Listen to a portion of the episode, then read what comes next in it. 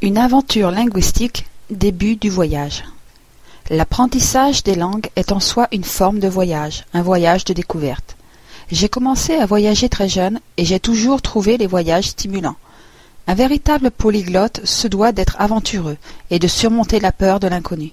Pour illustrer cela, laissez-moi vous raconter mon histoire. Je suis né en Suède en 1945 et j'ai émigré à Montréal, au Canada, à l'âge de cinq ans, avec mes parents et mon frère aîné, Tom. Mes souvenirs commencent au Canada.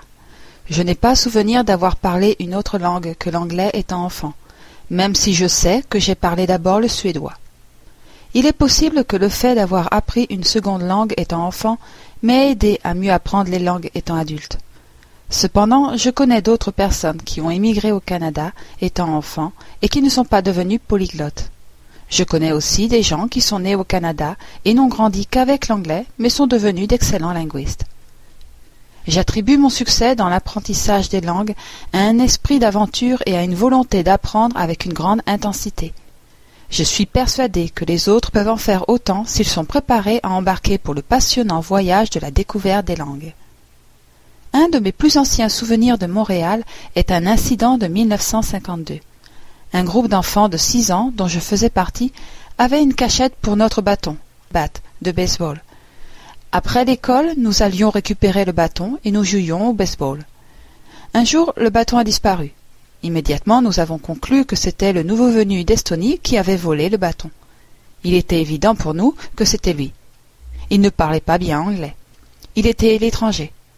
Le seul problème était qu'il n'avait pas pris le bâton. Il ne savait sans doute même pas à quoi servait un bâton de baseball. À la fin, tout s'est réglé à l'amiable. Je crois que, après un an passé au Canada, j'étais déjà accepté dans le groupe. Par la suite, le garçon venu d'Estonie l'a été aussi. Cet incident m'est toujours resté comme un exemple de la façon dont les gens peuvent, sans y penser, former un groupe et résister à l'intrusion d'un nouveau. Mais l'acceptation va dans les deux sens. Les anciens peuvent résister à un nouveau, mais c'est aussi au nouveau d'être entreprenant et de faire un effort pour être accepté. Dans la plupart des cas, quand j'ai surmonté mes appréhensions et fait un effort pour être accepté par un groupe linguistique différent, la réaction a été plus accueillante que ce que j'aurais pu imaginer. Je pense qu'il y a beaucoup plus d'exemples de nouveaux venus hésitants ou ne faisant pas d'efforts pour s'intégrer et par conséquent perdant des occasions que de nouveaux venus rejetés. Un apprenant d'une langue est par définition un étranger, venant d'un groupe linguistique différent. Vous devez prendre des risques pour vous faire accepter.